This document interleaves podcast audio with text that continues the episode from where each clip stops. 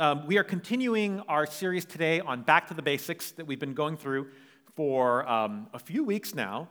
And today we're going to be talking about prayer. Today and next week, these two weeks, we're going to be talking about prayer. And uh, man, we, we need to go back to the basics with prayer. We need to go back to the gym. Um, well, I don't want to speak for all of you, but for myself, I, I really need to go back to the basics with this. And, I, you know, I'm being honest with you, during COVID, during the past 18 months, my, my prayer life has not been great. Um, my, my prayer life is definitely, I would not say it's been strong. Uh, I've lost motivation at times. I've just kind of gone through the motions at times. And when I look at myself honestly, I'm like, man, I need to, I need to, I need to get back on track in, in my relationship with God, in my prayer life with God. And I don't know if any of you feel like that, but if you do, um, I'm, I'm with you. I'm with you. And, you know, I, I want us to think about, hey, what can we do? How can we um, reestablish that connection with God if, if, it's, if that's something that you've had before? Or maybe you're a Christian and you've never really prayed much with God. I want to talk today about why prayer is such an amazing gift and such a wonderful thing. Now, why, why is it so hard to pray? For, for a lot of us, I think praying is something that we find um, not, so, not so easy, maybe even very difficult. Maybe it feels like a drag to you. Um, honestly, at times in my life, I feel that. Uh, maybe for some of us, you look at it as like a burdensome obligation of some sort. It's like, you know, something that you need to check off your daily to do list or task list, but it's the one that you kind of put at the bottom or the one that you just procrastinate and you want to do other things and go, you know, wash your car, go mow your lawn, do whatever you want to do, but we just find ourselves dragging our feet when it comes to prayer. Maybe you kind of feel like prayer is uh, it's like a daily sacrifice that I have to make to this God. And if I don't do it, this God is going to be displeased with me. And he's not going to like me. And he's going to be upset with me. Maybe that's how some of you feel about prayer. Maybe some of us, we feel like, you know, when we pray, we don't know if our prayers are actually heard or not. Have you ever had that feeling where you pray and you, you feel like you're praying to a brick wall? Or you're, you're praying and your prayers are just kind of like going up into poof, nothingness? And you wonder if God actually hears your prayers. You wonder if when you pray, it actually accomplishes anything. Maybe you pray about something regularly, or you pray about something a lot even, and then it happens. But then you wonder was it because I prayed that it happened? Or is it just coincidence? Or is it something that God, in His sovereignty, was just going to do anyway, and it didn't really matter if I prayed or not? You ever felt that way? I wonder if when I pray, God hears me. I wonder if it actually does anything. Wouldn't it be so much easier if there was like a, a prayer meter that you could look at, like an app, like the, the God app, right? Downloaded straight from heaven. And you know, it shows you this app on your on your, your, your watch or on your phone, and you look at it, and the phone, and it says, you know, you put in your prayer request. I'd like to pray for this. And God right away tells you, yes, pray for it, or no, don't bother, right? It says, yes, okay, I should pray for this. And then God shows you this meter. Well, I need to pray 10 minutes a day for 30 days in a row. And if I do that, God's going to answer this prayer. And every day you see that little meter increasing more and more and more. You're like, 15 days, 15 days left. We're almost there. If that was what prayer was like, man, you'd pray all the time, right? You'd know when I pray, God's listening. He's listening to this one. And when I pray, I'm almost there. It's getting there. Or if it's more serious, you just, uh, you know, you up it to, to medium level or hard level. It's like, okay, I got to pray an hour a day for seven days. I got to compress this because I really need to know if I should take this job or not. I really need to know if I should date this person or not. And we up, we up it on our app. Wouldn't it be so great if that's what prayer was like? But prayer isn't like that, is it? And it makes it challenging it makes it difficult. We wonder does prayer actually do anything? Is anybody actually listening? Is God listening when I pray? Today, we're going to be looking at the book of Revelation, um, chapter 8, verses 1 through 5. And just to give a, a little bit of background about the book of Revelation, uh, this book is written by the Apostle John while he's in exile on the island of Patmos. Uh, this, is, this is not, contrary to what many people think, about predictions about the future. The majority of the book of Revelation is not about looking for a specific war or a famine or a sign that shows you the end times have begun or, oh my gosh, the Antichrist or things like that. That's not what the book of Revelation is about. The book of Revelation is about the end times, but the end times began with the first coming of Christ 2,000 years ago. That's when the end times began.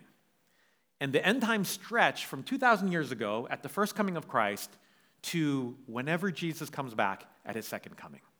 Whether it's this afternoon or 2,000 years from now, whatever it is, this entire period is the end times. And what John is describing in the book of Revelation through all these visions that he sees is he's describing life now, the spiritual reality now, the spiritual war that we're in now, from when Jesus came till when Jesus returns. So, Revelation is not a book about looking for a specific sign about the future. Revelation is telling us what life is like now, what it takes to be a Christian, to be faithful to God, and what God is doing in, in this world.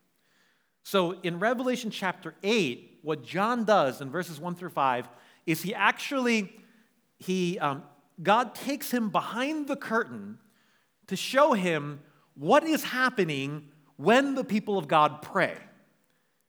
He's showing us when we pray, what takes place in the spiritual realm. So if you've ever wondered that, if you've wondered, does God listen to my prayers? Are my prayers effective? Is this doing anything? Or am I just going through this senseless routine, these motions? John shows us what's actually happening. Let me read here. It says, When the Lamb opened the seventh seal, there was silence in heaven for about half an hour. Then I saw the seven angels who stand before God, and seven trumpets were given to them. And another angel came and stood at the altar with a golden censer, and he was given much incense to offer with the prayers of all the saints on the golden altar before the throne. And the smoke of the incense with the prayers of the saints rose before God from the hand of the angel. Then the angel took the censer and filled it with fire from the altar and threw it on the earth. And there were peals of thunder, rumblings, flashes of lightning, and an earthquake. This is God's word. Let me first um, come back here to, to verse 1. It says, When the Lamb opened the seventh seal, there was silence in heaven for about half an hour. Now, this is so significant. This is so unbelievable, actually, that there was silence in heaven for half an hour. Thank you so much. Um, why? Because heaven is an incredibly loud place. Heaven is incredibly loud. Just earlier in the book of Revelation, Revelation, in chapter 5, it says this, and this gives you an idea of how loud this place was. It says, Then I looked, and I heard around the throne and the living creatures and the elders the voice of many angels, numbering myriads of myriads and thousands of thousands, saying with a loud voice, Worthy is the Lamb who was slain to receive power and wealth and wisdom and might and honor and glory and blessing. And I heard every creature in heaven and on earth and under the earth and in the sea and all that is in them saying, To him who sits on the throne and to the Lamb be blessing and honor and glory and might forever and ever. The picture or the audio that you get is of, of the, God's throne being surrounded by thousands upon thousands of angels and creatures and, and, and, and all of these people who are awaiting the return of Christ and, and all of this. And they're shouting and they're singing praises to God about how worthy He is. Heaven is a loud place. If you have those pictures of Raphael's painting, you know, of angels, you know, up on the clouds, and there's harps, right? And harps, what do harps tell you? Harps tell you it's quiet, right? Be able to hear a harp, it's like da da da da da da da da da da, right? Really quiet, serene place. No, that's not what it is. Heaven is so, so loud with the praises, the nonstop praises of people and angels and creatures. And this is why it's all the more amazing when we look at this first verse here and it says, There was silence in heaven for half an hour. God said, Quiet, silence. And all the creatures and angels hushed. And it was so quiet, you can hear the fan blowing air out the, out the door. Everything quieted down like that for 30 minutes. 30 minutes. 30 minutes doesn't sound like a long time, but do you ever, I don't know, do you ever sit down with somebody and you're talking and you said, let's be quiet for 30 minutes and just stare at each other? Can't do it. You'd run out of that room screaming. Be so awkward. 30 minutes is a really long time. It's long enough for everybody to settle down. It's long enough for the, the hushes and the murmurs and the last person going, Hallelujah, to, to kind of stop. Oh, oh, sorry. We're being quiet here. And everybody is completely silent. Everybody is wondering, what is, what is to come? Why are we being so quiet? It must be so important. What is it? What is it that's about to happen that we need to be so focused on, that we need to let God be focused on and completely tuned in on? It's simply this the prayers of the saints were brought in before God. The prayers of the saints. Our prayers, your prayers, my prayers, your prayer for your sick family member, your prayer for your friend to know Jesus, your desperate cry for God to lead you and direct you to make the right decision, your deep desire to be changed and to be more like Christ and to give Him the sacrifice that He is due, those prayers, every single one,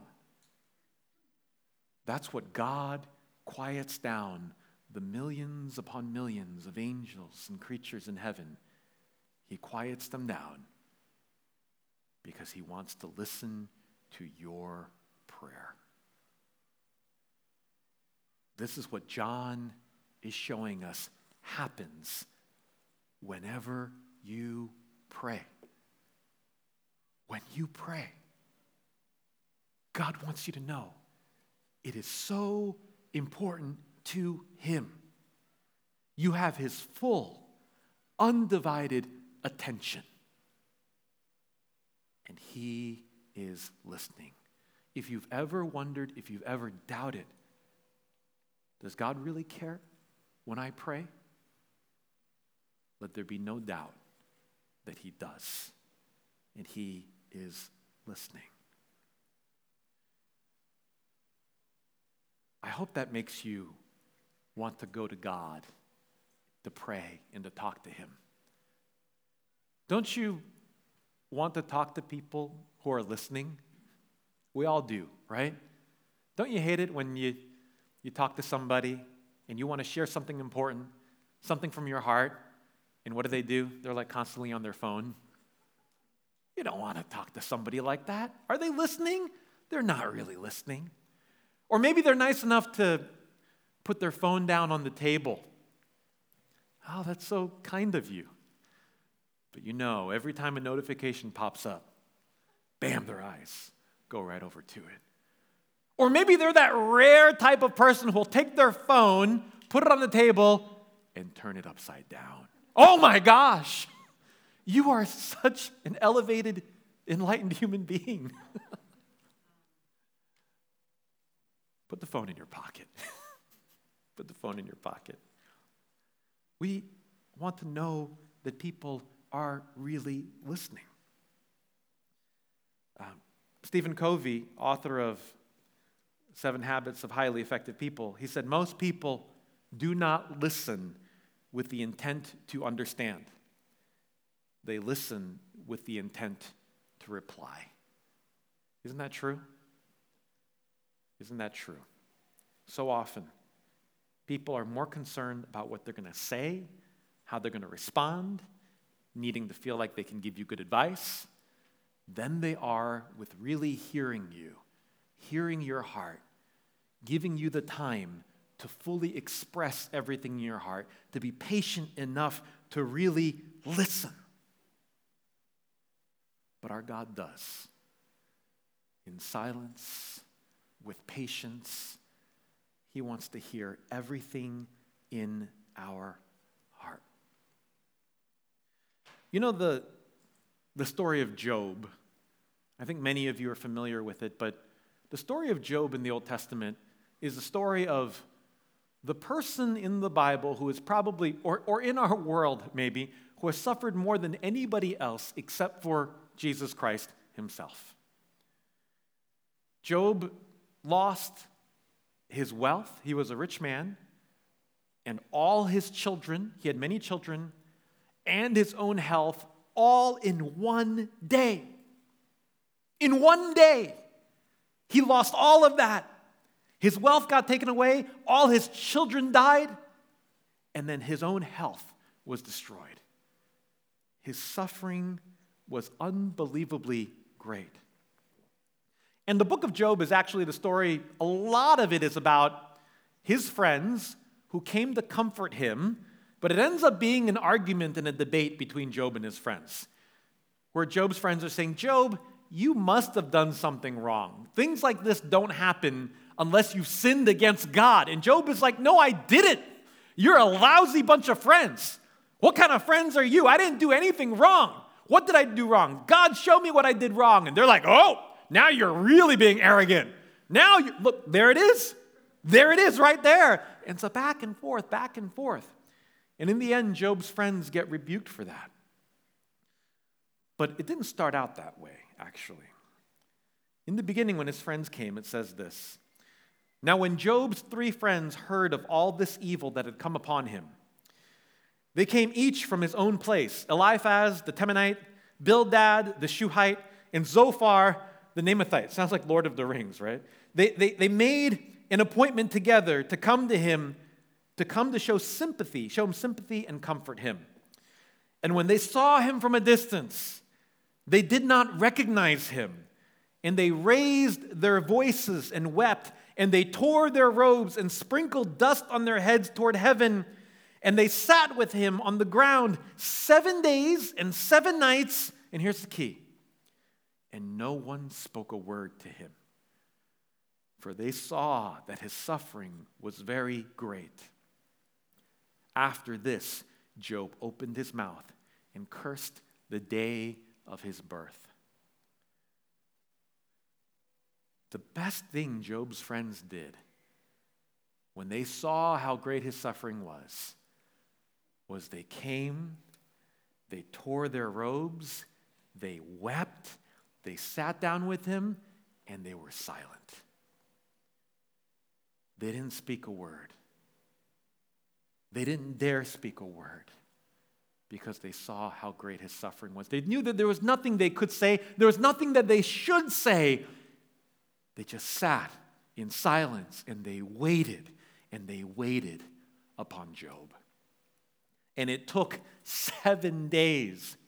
But after seven days, Job was able to be honest. After seven days, when Job saw that his friends truly wanted to listen, that they really were empathizing with him in his pain and that they really were willing to listen. It says he opened his mouth and he dared to utter something so extreme, but he uttered his heart. It says he cursed the day of his birth.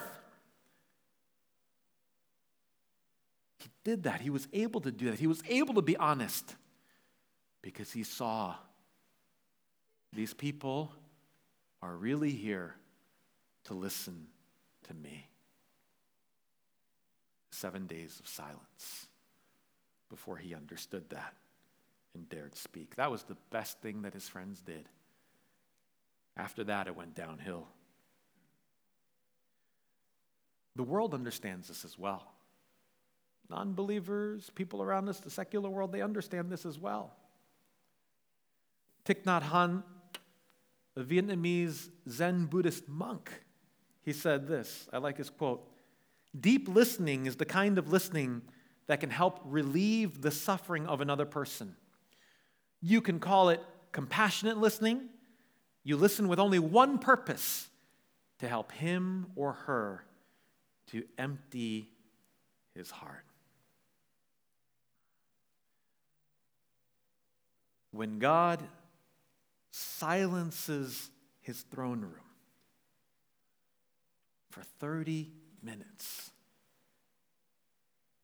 He wants us to know that we can come and empty our hearts to Him. That truly He is listening. The older I get, and as I search and seek deep, meaningful friendships in my own life, I am realizing how important it is to have people who truly listen to you and how difficult this is to actually find in people. Most people want to talk. Most people want to reply. Most people won't give you the space to actually be able to express your whole heart. And so, what do you do? You end up withholding your whole heart. You end up waiting to see is this person really willing to listen and you find, I don't know about you, but if you're like me, you have a difficult time actually really opening up because you wonder is this person really here to listen to me?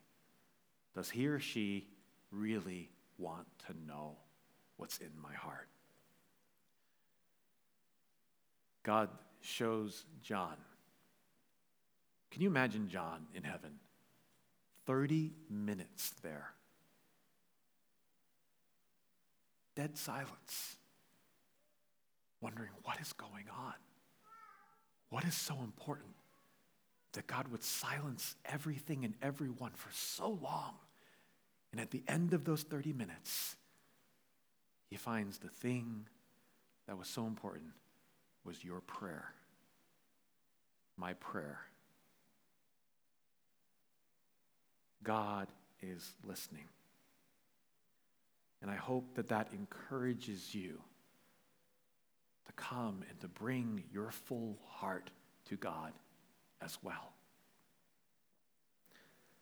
Not only is God listening, but our prayers are described in this way. He says that an angel came with a golden censer. Censer is kind of like a, a little, little stick with a, a, a, you know, a bowl at the end of it where you could put incense into it. You could light it and you can offer up incense. And it says that he came with a golden censer, and it was mixed in it was incense and the prayers of the saints. This is very symbolic vision language that John was seeing. He says he offered this up before God, and the, the smoke of the incense rose before God, and it was the prayers of the saints that were rising up before God.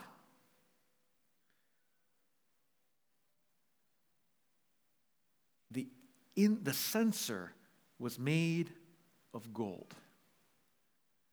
It speaks to the preciousness of what is being offered. Brothers and sisters, our prayers were being offered in a censer of fine gold before God. That means something. The angel didn't come with like a plastic bucket from Home Depot. Hey, I got a bunch, a bunch of prayers here. God, you want to hear them? I wrote them on crumpled up pieces of paper here. Let me dump them out before you, right here. One of those orange Home Depot buckets. He came with a censer of gold because of how precious your words are. Even at times when you pray and you don't even know what you're saying, even at times when you're praying and, and you can't you don't even you can't even get out what's in your heart, you don't even know how to explain yourself. If somebody asked you to explain what was going on in your heart, you wouldn't even be even be able to do it. But even those prayers are so precious to God. They're in a golden censer. If you came over to my house and you saw two framed photos of my kids, Audrey and Noah, on the mantle. And one kid's frame was made of pure 24 karat solid gold, and the other one was made of, of popsicle sticks. Which kid would you think I like more? Pretty obvious. Good thing I don't do that. I'm a good dad. They're both in, in IKEA frames. But God takes our prayers and they are offered in a censer of gold because they're so precious. Every word, every emotion, every tear that we bring before God. And like David, he said in Psalm 141, Oh Lord, I call upon you. Hasten to me. Give ear to my voice when I call to you. Let my prayer be counted as incense before you and the lifting up of my hands as the evening sacrifice.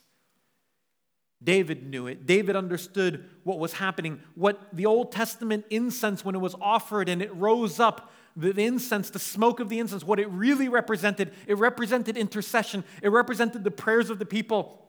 And David said, May my prayers rise up to you like that, O God.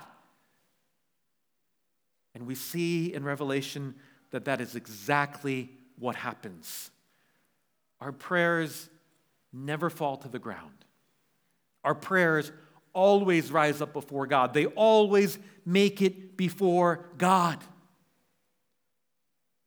They always do. They always hear. When I was living in, in China for two years, and uh, there were many holidays that came by, but every time New Year came by, I learned about different customs and traditions. And one thing that would happen is that in the, the Buddhist temple at New Year, people would go, throngs of people would go to light a stick of incense. And to light that because it represented a prayer before them up to the divine, up to Buddha. And uh, the person who offered the first stick of incense, that person's prayer was the most heard prayer. So it was a real privilege. So it was like usually the mayor of the town or the most important dignitary of the city would be the one that would first come and offer his or her incense so that their prayer was the most likely to be heard. And everybody else kind of got in line. And if you came in last, fat chance of your prayers being heard. Maybe, but probably not. But with our God, every single prayer from the most powerful, important person in our world to the most lowly and humble. Every prayer is in that golden censer. Every prayer rises before God. Whether you're praying for an hour at home or you pray for two minutes on your lunch break at work, or you're praying right before your meal, or you pray before your kids before they go to bed, every one of those prayers matter and they make it before God. They are precious to him. Lastly, here, what does our prayer do? What is the effect of our prayer? Once again, in verse 5, it says, Then the angel took the censer, the same censer where our prayers were offered to God. It says, And he filled it with fire from the altar and threw it on the earth. And there were peals of thunder, rumblings, flashes of lightning, and an earthquake. In other words, what God is telling us, what He's saying to John through this imagery, it's the same censer. The one that offered the prayers is the one through, through which the fire from the altar is thrown onto the earth. Thunder, rumblings, flashes of lightning, an earthquake. What God is saying is that our prayers are powerful and effective. Our prayers make a difference in this world. Yes, they do. If you wonder, do my prayers make a difference? They absolutely do. Do my prayers for my kids make a difference? They absolutely do. When I pray for my neighbor who seems so far from God and seems so hopeless, does that make a difference? It absolutely does. When I pray for the church, when I pray for this world, when I pray for my own heart, even though I stumble and I fall into temptation again and again, God, does that really make any difference? It absolutely does.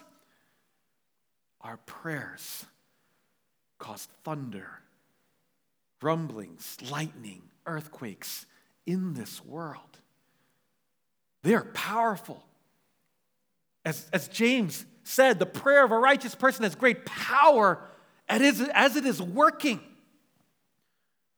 Brothers and sisters, if you want to make a difference in this world, one of the main ways that you do so is praying, is to tap into the power of prayer. God works mightily through that. And I think there may be some of us in this room, you used to have a, prayer warrior spirit. You used to have a heart to really pray, and maybe COVID knocked you off, or, or maybe, maybe have the busyness of parenting knocked you off, or, or maybe the busyness of your work or your, your school knocked you off, off, off, off kilter. But you had that spirit. Brothers and sisters, we need to reclaim that spirit because prayer is powerful, and maybe you've tasted it before, and you probably have.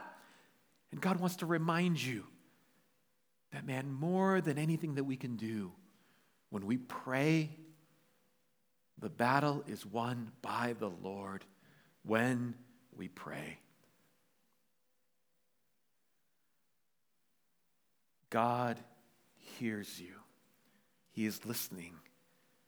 Your prayers are so precious to Him, and your prayers work so powerfully in this world. Brothers and sisters, please, please don't go home and say, okay, I'm going to go and do my daily quiet time and check it off the list. Man, I, I want something so much deeper for you and so much deeper for me.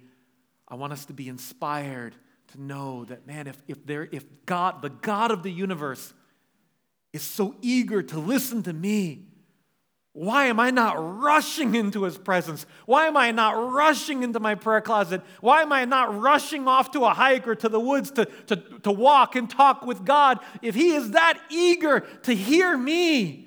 And if my prayers are so effective and, and if he, he finds my words so precious, why am I not so eager to rush into his presence to be with him? Man, may this glimpse behind the curtain challenge us and motivate us to something so much deeper than some type of religious routine or obligation. God wants to know his heart. I love you. I love it when you talk to me. I love hearing your heart. I love when you pour out to me your messiness, your confusion. I love it all. I'm all ears. And I stop everything when you come before me in prayer. That is God's heart. And, and if we get that, I think it can really change our relationship with God and how we pray. I want to challenge you to do an exercise this week. Um, and my hope is that if you don't do this normally, that this may be something that refreshes your, your prayer life, your relationship with God. I want to challenge you to, to go, to find a quiet place. Maybe it's your, your room, your backyard, maybe it's out in the woods or somewhere. And, and, and just take, grab another chair. You sit in a chair, you grab another chair, and you let that chair represent God. That He is right there, seated, listening to you. If you're out in the woods, you sit on a rock, you get a rock for God, you clear a little space out on the ground for God, whatever it is, it doesn't matter. And, and do this exercise and talk to that space. And this is okay because God is omnipresent, He's everywhere. He's in that chair, He's on that rock, He's everywhere. He's in our hearts, He's with us. And talk to Him. And see if that um, doesn't possibly refresh your relationship with God. I want to encourage you to try that. Maybe that will speak to you in a new way and help you to realize that God is really there. He's really listening, and I can pour out my heart to Him. I want to challenge you to try that this week. Brothers and sisters, coming in to the presence of God to pray is such a privilege, and it is something that was impossible because of our sin. It was. It was impossible because our sins separated us from God. But that's why I don't think it's an accident in Revelation 8 here in this passage that our prayers were offered on the altar. Our prayers were offered on the altar. The altar. Why are prayers being offered on the altar? What's special about the altar? Well, it's because, as you know, the altar is the place of sacrifice. It was only because Jesus Christ, the Son of God, gave his own life upon the altar of God as the perfect sacrifice to God. He gave his life. He died upon the cross, the altar of the cross, for my sin, for the sins of anyone who believes in him, for your sins if you believe in him. Because of that, the curtain of the temple was torn in two, and now God says, Come, come in. And if you are here this morning and you, don't have a relationship with God, you've never accepted Jesus Christ as your Lord and Savior, and if you wonder, does God hear me? If I pray, will God listen to me? My answer is if you receive Jesus as your Lord and Savior, He absolutely will. Because our prayers must go through the altar. And the way of the altar was opened through the sacrifice of Jesus Christ. Brothers and sisters, our ability to come and pray, your ability to go into the woods and pray or into your closet and pray, your ability to pour out your heart and know that God has silenced heaven and is listening was purchased at a great price through what Jesus has done for us. Let us fully avail ourselves of this privilege that God has made possible for us because of the death of his son. Don't you want somebody in this world, in this life, who will truly listen to you patiently, silently, because they want to know the deepest parts of your heart?